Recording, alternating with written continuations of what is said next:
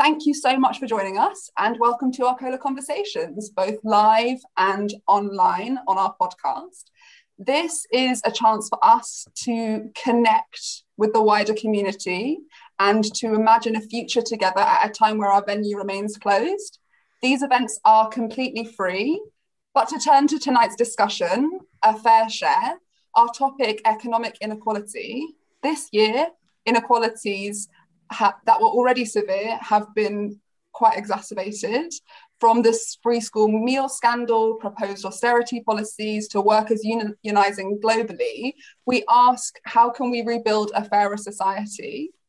Taking this issue on this evening, we have two panelists. First of all, we've got Mark Thomas, award winning writer, performer, and provocateur, and Dr. Wanda Wyporska, Executive Director of the Equality Trust. Um, I'm actually going to hand over to them to give a little bit more of an introduction of themselves and what they do. Um, if we could start with you, Mark, is that all right? That's absolutely fine. Hello, everyone, and thank you very much for joining us. And uh, I've had a quick look through the gallery, and uh, a special hello to Dave and to Peter. Um, they're my chums. Um, what do I do? I, I I I am a writer. I'm a performer, and um, I I I'm particularly interested in in well class. Class is the thing that's become most obsessive for me uh, because it has just absolutely defined where we are and where we're going and what opportunities and chances people have in life. Um, and I think one of the things that uh, the, the, the reasons or the con- things that connect me to it, uh, other than just personal experience, is, is uh, over the past uh, few years, I've in particular done shows about class, uh, and I was thinking in particular of um, the Red Shed, which is uh, stories of the miners' strike and how it, how those sort of memories still permeate today. Um, at the moment, I've been doing um, a load of work, which are podcasts, which are with the Wellcome Collection, which was into. I, I, should say, for the past five months, well, for the first five months of the pandemic, I spent with my mum, who's an 85 year old um, she's an 85 year old woman who is just the rudest woman you can ever meet in your life. And um, she's absolutely remarkable. Uh, and i was carer for her. And uh, in the evenings i'd phone up nhs workers and care workers and talk to them about their days and what had been going on for them. Um, that work has now extended where i've been working with um, various trade unions and talking to key workers. We've been collecting testimony from people, and so the basic um, the basic kind of premise of what I'm going to be talking about tonight is on those conversations I've had with workers over the past year and their views, and hopefully I'll try and represent it uh, in a way that's accurate. Great, and handing over to Vonda. Hi, good evening. Um, and I'm going to say hello to my mom because I haven't seen her since December 2019. So the only way we get to see each other is when I do events and she tunes in. So, um, hi, Mom. I hope I do you proud tonight. Um, I'm Executive Director of the Equality Trust. And as many of you will know, we were founded by um, Bill Kerry and Professors Kate Pickett and Richard Wilkinson when they wrote the groundbreaking book, The Spirit Level.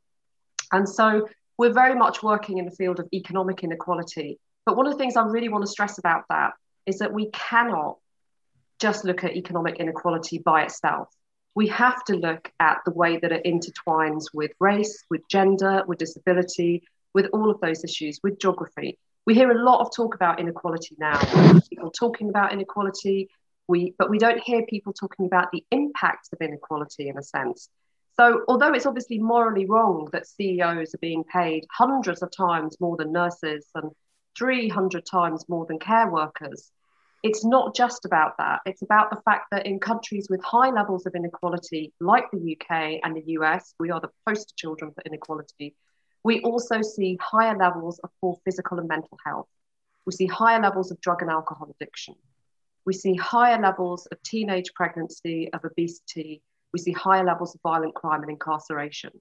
And we see lower levels of educational attainment and importantly, trust. And I would suggest that you know trust is really important in a democracy. Although you know, with the introduction of of ID to vote, I'm questioning really whether we're in a democracy at all at the moment. So it's really important to bring all of those things together, and we see them come together in the labour market. We see gender pay gaps, ethnicity pay gaps, and COVID has really laid bare what we already knew that this that COVID was not something that affected Black and Asian people because of our genes. You know, as we all knew at the time, this is about deprivation because when you're living at a low income, you're more likely to have comorbidities, health issues. We know there are lower life expectancy. If you're a man born in Belgravia, then you are likely to have around 33 more years of healthy life expectancy than a man born in Blackpool. And we've just seen in The Guardian today the research from Bristol University that shows that children, 23% of child deaths are avoidable in the most deprived areas if the mortality rate was the same as in the more in the more affluent areas. So 700 avoidable child deaths year. Now we're in the fifth or sixth richest economy in the world. We should be asking ourselves why we are seeing people dying because of inequality. And that is how serious so to start the panel discussion, um, I'll start with the first question, quite a big, broad one, which is that the economy has obviously been at the forefront of the conversation throughout this year and the pandemic. But what has the real world impact of the last year been on economic inequality and, as you just said, other inequalities? What has got worse? What what has got better, if anything? Um, I appreciate that's very broad, so feel free to zone in on whatever either of you fancy. Mark, can I start with you? Yeah, I think the the well, certainly Wanda just outlined brilliantly the the the, the structure of or, or, part of the structures of inequality and what comes to bear when we have those discussions about inequality. And I think what we can say is that during COVID, those uh, the fault lines of inequality have been exposed even more. Um, by which I think the, you can look at the way in which risk has been attributed and distributed.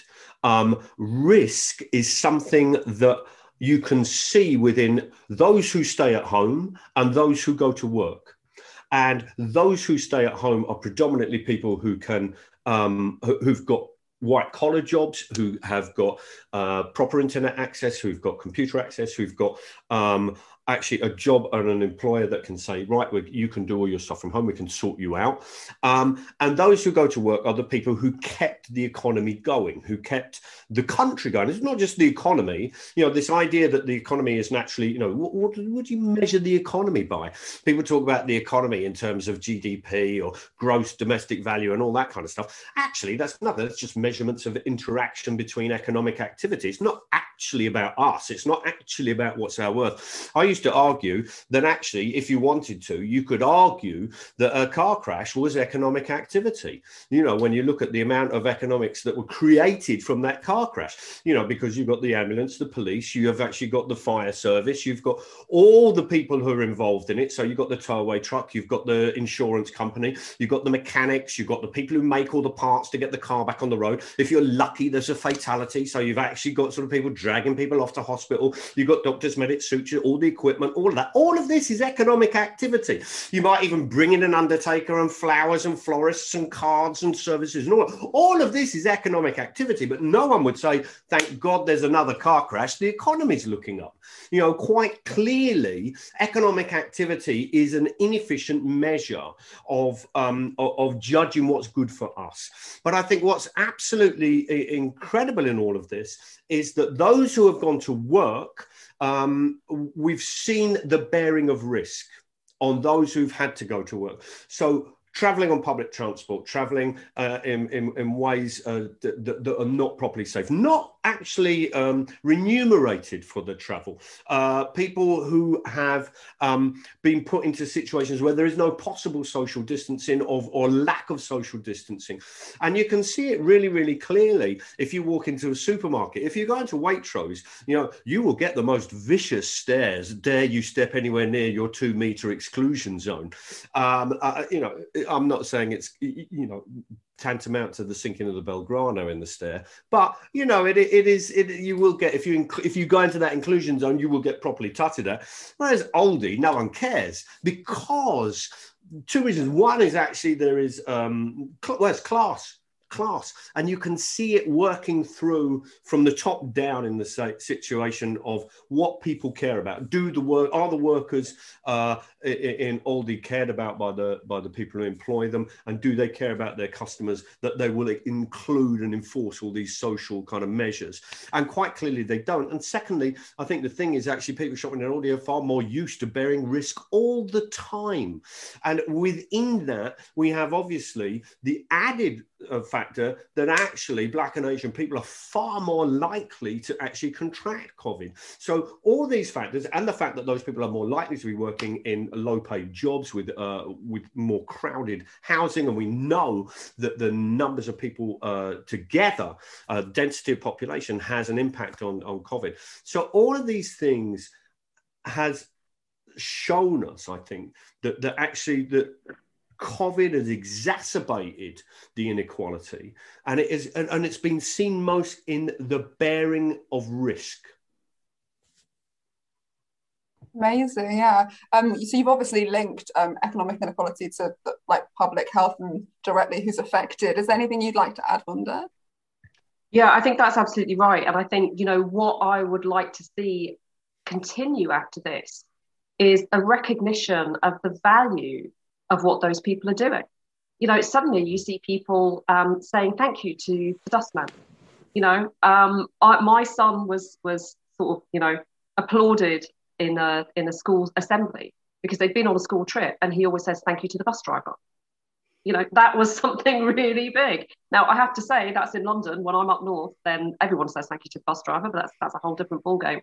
But it's about valuing people's labour. You know, why do we value people in caring, people, nursery staff, people who are carers, nurses, all of those sorts of professions, and they are professions, so badly. Well, we know why that is because they are predominantly done by women and they're predominantly done by people who are called low skilled. Now, seriously, anyone who's ever done any caring will know that that is not low skilled at all. You know, I defy any FTSE 100 CEO to go and spend time with someone who's got dementia and spend half an hour with them or an hour with them trying to sort you know trying to sort out things that need sorted out. That is not we do not value those caring skills. And we've also seen for women that they've t- they've borne the brunt of furlough they've borne the brunt of redundancies they've borne the brunt of homeschooling. And so you know it's really put back women in the workforce a lot as well. So there are all these different factions and factors in what's happened during covid but mostly as Mark says, it has been it has been the brunt of it has fallen on the shoulders of those with the lowest incomes. You know, it's interesting when we started opening up after the first lockdown, and who were the first person people you could have in? You could have in your cleaner and you could have in your nanny. you couldn't have your mom to come and look after your kids, which is what most people were doing. But you know, that just showed us how people how people viewed the economy.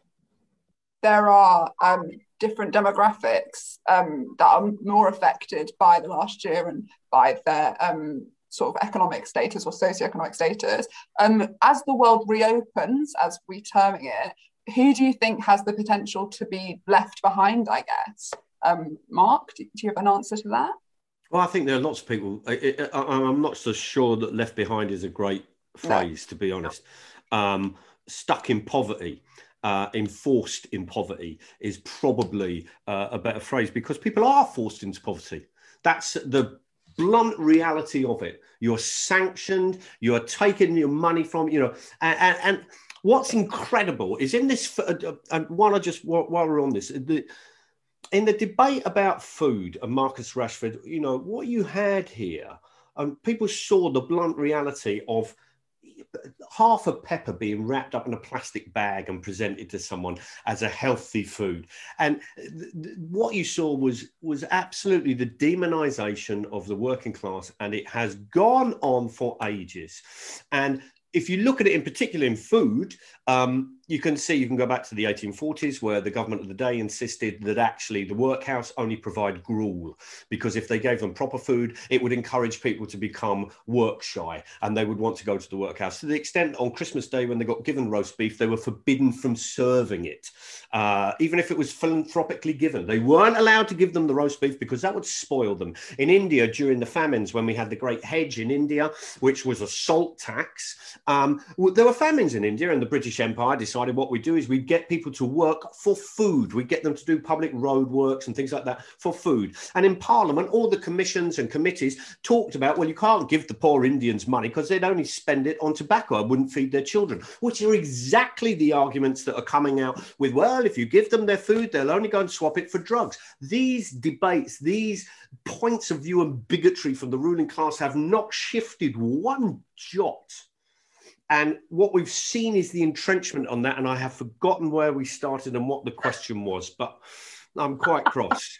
that was brilliant anyway. That's absolutely fine. Did you have anything to add on that specific point, Vonda? Oh, well, I've got to say, I was so carried away by listening to Mark that I forgot what the question was as well. you know what? That's fine. Wanna, what fine. I want to pick up on is the fact that, you know, as Mark says, going back into history, you know, I'm, I'm a historian, but we are basically going backwards you know, all of the rights, all of the employment rights that we have fought for for over a century, we are losing. You know, when we're campaigning these days, we're not campaigning to progress. We're actually campaigning to hold the ground that we fought for over years. And I think what we're seeing with bits of the gig economy is a return to Victorian days with piecemeal, you know, piece rates where you got paid exactly for the thing you produced. You got no sick pay, you had no time off, you know you were producing as much as you could in order to make the bare minimum. And i think what one of the absolute tragic things in our society at the moment is is that people are working for their poverty. They're being paid poverty wages which means they still need to have a top up from the state. They're going to food banks. You know we have nurses and teachers and policemen going to food banks. You know they are working. And these children that are in poverty we have 4 million 4.3 million children in poverty, which is set to rise to 5 million. And this is because what's happening is that more of the profit is being squeezed and being put into shareholders and dividends, shareholding and dividends. And where can you squeeze profit from in a company? You squeeze it mm. from the labor, you squeeze it from the workers. And we have seen this increase over the decades until we've got to a stage where actually the state is subsidizing the companies because they're not paying the wages that people can live on. I would actually like to ask a question about how you both think that policy has impacted um, economic inequality um, in the last year or even beyond, and, and the role, I guess, of policy of, of the state versus um, company and market interest. Um, Vonda, do you want to jump in on that? Yeah, well, I mean, you know, inequality is not inevitable, it is a choice. And so, with every policy that the government nods through, they are making a choice as to whether they're going to increase inequality or they're going to decrease it. And one of the key problems is that there isn't, as I talked about before, inequality isn't just about income, it's not just about wealth. It's about the, uh, the impacts of inequality that we see in those social determinants that I mentioned that mean that people with on lower incomes are more likely to be hit by these problems that we have in society the violent crime, the mental health, or the poor health, etc. So actually, if the government doesn't have an inequality reduction strategy across all departments to look at this in the round instead of tinkering around at the edges, then this is never going to change. So when we look at policies like stamp duty, even when we look at things like student loans and student fees and all of these things, you can look at every single policy and think, is that going to increase or decrease inequality? And so every cho- every policy is a political choice. And we hear about the government talking a lot about levelling up, even talking a lot about health inequalities, because it's it's pretty hard to avoid that um, in light of COVID. But they and they'll talk about poverty. They won't talk about inequality because talking about poverty means you're just talking about people over there, and you know it doesn't really affect you. But talking about inequality demands action on the top. And that is why we're not seeing political will, because it means they have to examine what's happening at the top. And the vested interests are just not interested in doing that. Turkeys don't vote for Christmas. I think when you talk about policy and how it affects um, inequalities, I mean, you, you, can quite obviously see the effect of policy um, through Tufton Street and the think tanks um, which emerged from Tufton Street, which are incredibly right wing, have been funded by incredible um, vested interest and right wingers who we know. These are just the ones we know about. They're incredibly secretive about who funds them. But we know there's been enormous money coming in from ideologues from America and corporate um, uh, entities from America that have wanted to see uh, a deregulated state in Britain. And by deregulation, they don't act, it's not a libertarian idea actually, because libertarianism gives individuals some responsibility. What they do is they make the individuals responsible, more responsible to the state. That's the shift that we're seeing. We're seeing a paradigm shift that says instead of the state being responsible to us and answerable to us, we are more and more answerable to the state, where actually the state and its alignment with money and capital can go offshore, can, you know, everything can be done to make sure that they're pump primed, but that actually we have to, if you look at, for example, um, the, the police bill, which actually not only yeah, the Home Secretary here gets to decide which demonstrations are legal and which aren't a woman who is a proven bully who has broken ministerial codes gets to arbitrarily decide which demonstrations she will allow. We've got a situation now where actually a statue, destroying a statue, there is a part in the police bill that actually has provisions for sentencing, which is about the cultural and emotional impact of a statue. So you could end up in prison for longer for damaging a statue than you could for damaging a real live woman. So what we have, have seen is this incredible playing out of the culture war to alleviate uh, the, the, the, kind of focus on poverty. And when you talk about policy, Tufton Street is the way in. That's where policy has come straight into politics. They put forward these reports, they go into parliament, they discuss them, they then bring out papers, they then suddenly it's been policy. And the BBC actually put them on and say, yes, we got a new report out. Isn't it marvelous? This wonderful report.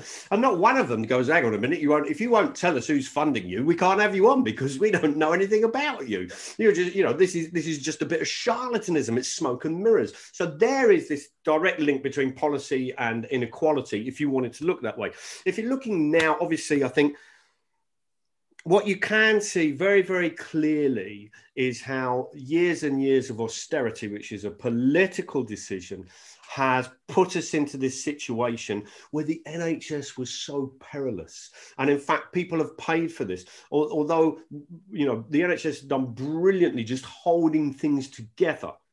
You know, I, I, I spoke to because I, I, I got I was speaking to someone who works as the head of the renal department in one of the major London hospitals. And what they managed to do, they were if you're in intensive care, you, the focus was on um, respiratory illness rather than on organs. And actually, what we found out is that the COVID attacks the organs. And they had no uh, dialysis machines that could properly cope with what was happening in ICU. The dialysis machines that work in ICU are very basic and they need topping up with a special fluid. And they're about to run out of that fluid we were 48 hours away from ICUs not being able to function to have people supported in hospital. Um, there is a higher grade dialysis machine that you don't need this special liquid for. You can add a bit of this and that, and off it goes and creates the stuff itself to clean the blood. And actually, they what they did was they put an emergency plan into action, which they developed, put into action, and ran within 48 hours. And that was to replumb the ICUs to be able to put these new machines in. So what the NHS did has been remarkable, and they the thing that they have faced time and time again has been these decade of austerity and underfunding. That's what they've been facing. Thank you. Um, we've spoken a lot about, um, I guess, vast economic inequality. Um, so I almost hesitate to ask the question of could either of you name anything that is actively being done, not necessarily by the government and by policymakers, to narrow the wealth gap? Yeah. Um, who wants to take that first, maybe? Mark, you get to take that first? If that's all right, Wanda. Yeah, yeah, of course. Um, trade unions.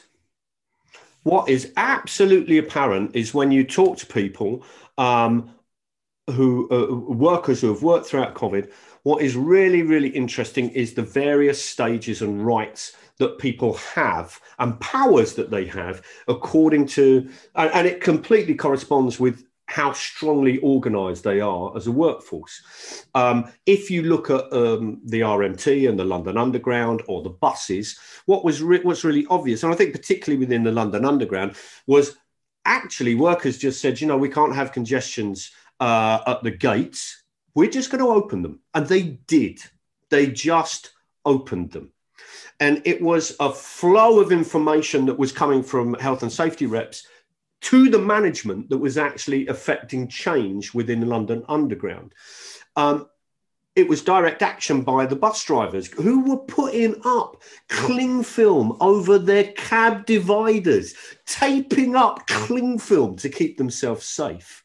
Um, they were taping off those seats near the front of the drivers um, uh, you know, it, to, to actually give themselves space that was social distance. And they were doing this before the government instructed the companies to actually, you know, to bring in social distancing properly. So what we saw was a very, very swift, we, we saw quite swift action by workers to uh, pro- provide safety. But it also is a way of, of actually um, fighting to get wages, to improve conditions.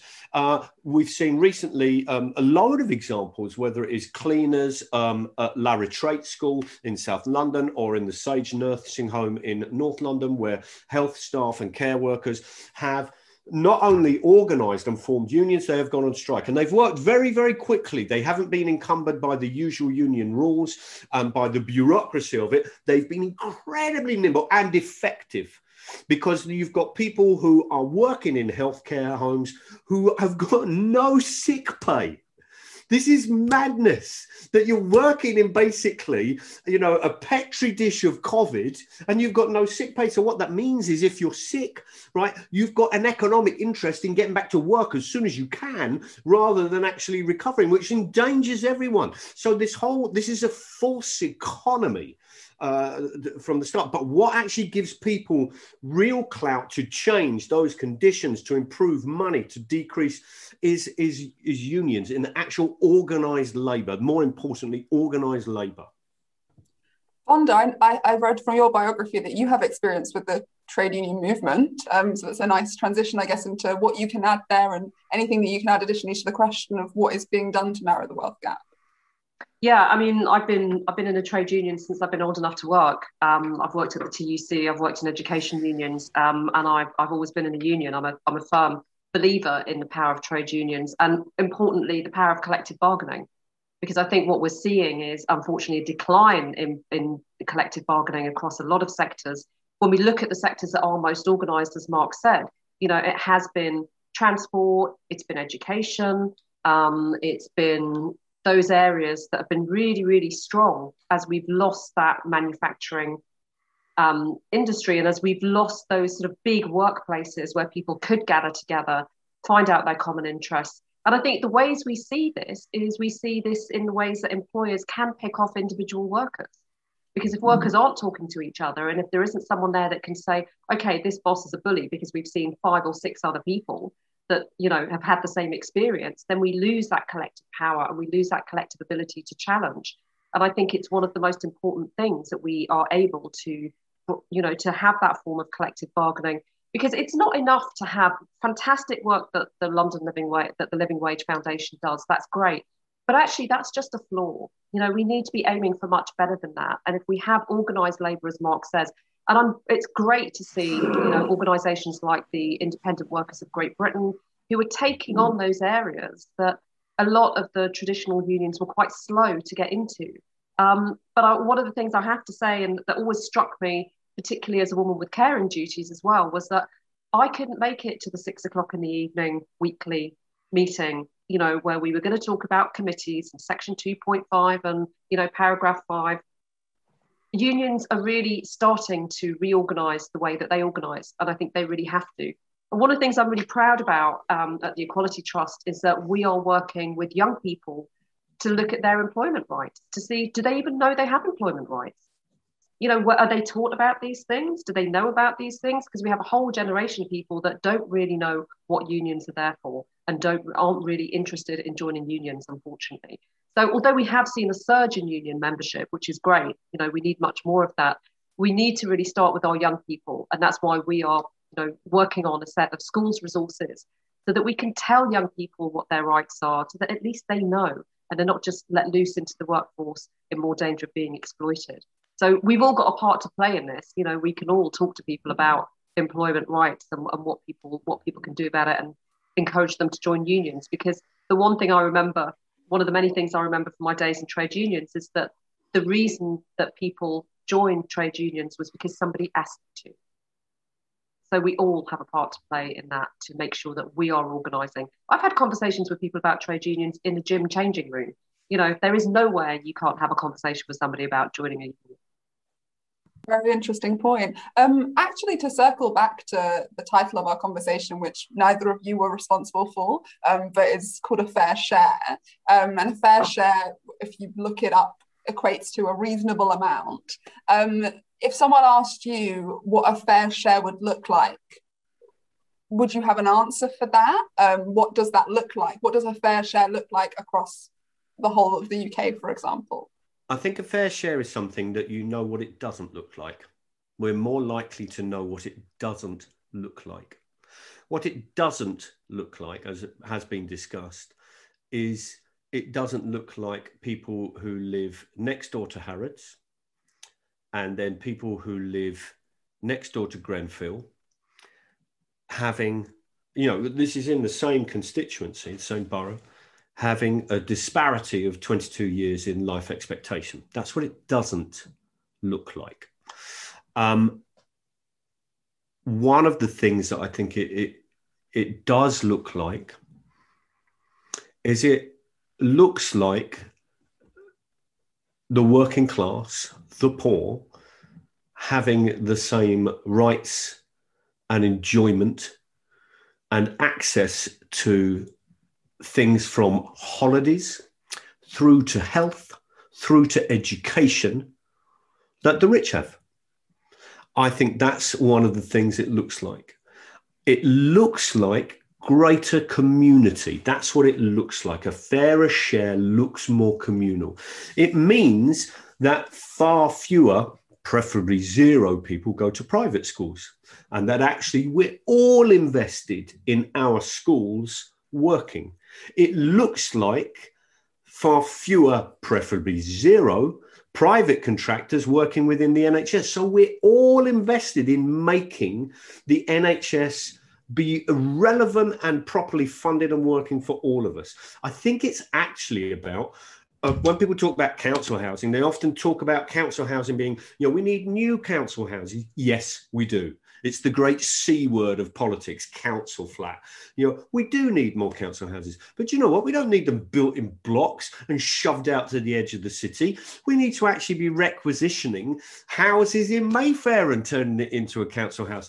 You know, council house people need to be living next door to these, you know, to, I don't know, Mick Jagger, you know, or whoever, you know, because actually that's what equality looks like. If you want, you know, if you want equality, it's not about just building council houses, it's about in integrated council. It's about integrated house. So we've all got a share in our communities, and we're not developing our individual little gated enclaves which we retreat into.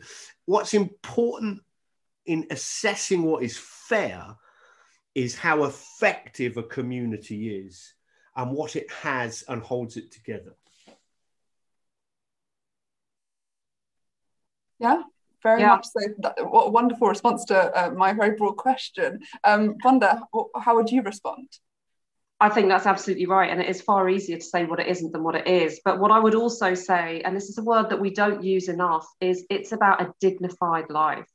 It's about dignity. It's about being able to flourish. It's about everybody, and I hate using this, everybody able to reach their potential because it is so overused. But that is about having good early years, a good early years start about having a good comprehensive education system where everybody gets a great education, not just picking out some kids and then, you know, and, and private education as well. It's about health. It's about that life expectancy. It's about all of those things that we talked about at the beginning, not being piled on to those on low incomes and at the bottom. It's about not having to worry about having too much month left at the end of your money It's about not having to worry if your kids have only got one set of school uniform and something happens to that, or if your fridge breaks down and you've got no money to reply it, to repair it. It's about not having to pay a premium because you're poor, paying more for your electricity, more for anything you want to buy because basically you can't get the credit and the insurance is higher. If there is a penalty for being poor. That's the ironic thing. So it is about first and foremost being able to live a dignified life and being able to flourish. And that's why coming back to, you know, in this society, we value what we can measure. And so we look at GDP. Now, there is a whole movement, the well-being economy, about looking at what we really value, which is well-being, which is how we are as people, not how much GDP is being produced, whether it's from a car crash or anything else. And fundamentally, you know, one of those models that is really important in order to, to be able to bring this to life is looking at cooperative models of work. You know, one of the absolutely crushing issues is that we are squeezing and squeezing and squeezing labor. We are increasing inequality in order to give more money to those fat cats at the top. And they're not putting it into the economy you know, I won't, this is a recording, so I won't um, say where they're putting it, but I'm sure I can leave that to your imagination. But it's not coming back into our economy. We have a very active um, audience here, lots of comments going on in the chat, very interesting points happening alongside yours. I would definitely encourage anyone who is uh, listening to both of our speakers to also look there. Um, as very engaged people in this conversation, um, I would like to ask, um, not to put responsibility on the individual, but what is one or multiple calls to action that you would give to people attending this talk who are interested in trying to, I, I guess, improve economic inequality? Um, Wanda, would you like to answer that first? Well, of course, I'm duty bound to say um, to check out the Equality Trust and our London group if you're in London, um, and we have groups across the country, and to get active and mobilised. Whether it's having a conversation about this, whether it's encouraging people to join a trade union, we have a manifesto on our website that tells you individual actions that can be taken to reduce inequality, also local actions, so lobby your local councils, and the national actions that we need as well. So I guess my overall point is get mobilised and really think about what you can do because every action contributes to, to the work to reduce inequality. Uh, well, there's no silver bullet. There's no one thing. That's it. You know, if there was one thing, we would have found it and we would have done it. But the, it, it's not called the struggle for nothing. It's called the struggle because it's a struggle and it's ongoing. That's how it happens. You know, I remember talking to this amazing black activist in um, in Atlanta who was on the march uh, for the Selma March, who was presenting the uh, demands to the governor. Um, and, and I said to him, What advice would you give young activists uh, who, are, who are working to alleviate poverty? And he said, uh, he, he said, two words constant vigilance. And I couldn't, that is what it is constant vigilance. This never stops. What we have is, you know, the great Milan Kundera quote politics is the art of remembering over forgetting. It's important that we remember and that the act of remembering is, is a political thing, that when you look at, you know, people go, well, what's wrong with Boris Johnson getting nice wallpaper? We can say there's a whole list of tax dodgers who have helped sort of subsidize it.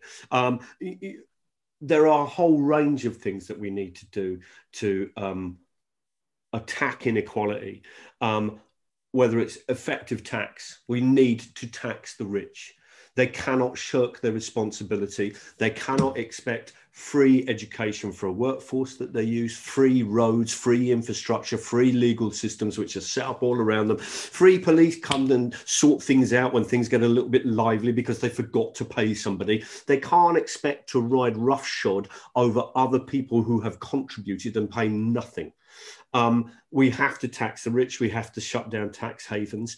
We actually have to have a culture which says we will, you know, if you're in a company now, you need to be actually celebrating what you do rather than having some kind of pink wash every sort of pride or sort of putting some money up about how many, how, how little paper you're using now. You know, what, what you've got to do is actually create a, a, an environment that says We want a ratio of pay for the chief exec that is, is linked to the people who work here.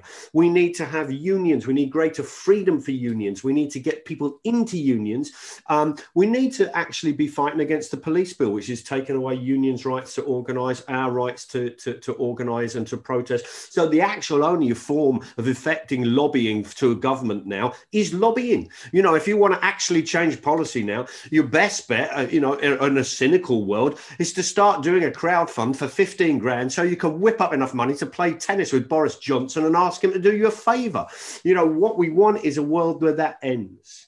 And I, so I think it is, it is a fundamental reappraisal of a, a system which we now have. It took ages it took ages to turn away that consensus of post-war Attleeism. It took it's taken years and decades to turn that tanker around, and it will probably take years and decades to do it again. But that's our task, and the watchword is constant vigilance. Thanks so much for tuning in to listen to this Arcola conversation. All episodes in our Arcola Conversation series are now available online.